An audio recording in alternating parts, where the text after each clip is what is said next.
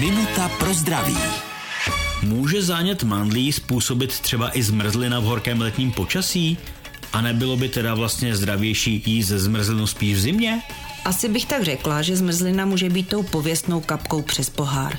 Když třeba v tom krku nějaká infekce je, tělo bojuje, aby se jí zbavilo, tak ta zmrzlina neudělá dobrou službu.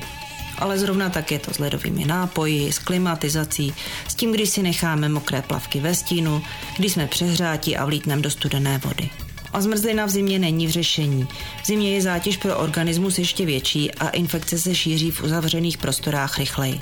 Takže ne, že by zmrzlina byla nepřítel, ale pozor, když se necítíme úplně dobře. Minutu pro zdraví pro vás připravila doktorka Irena Zimenová.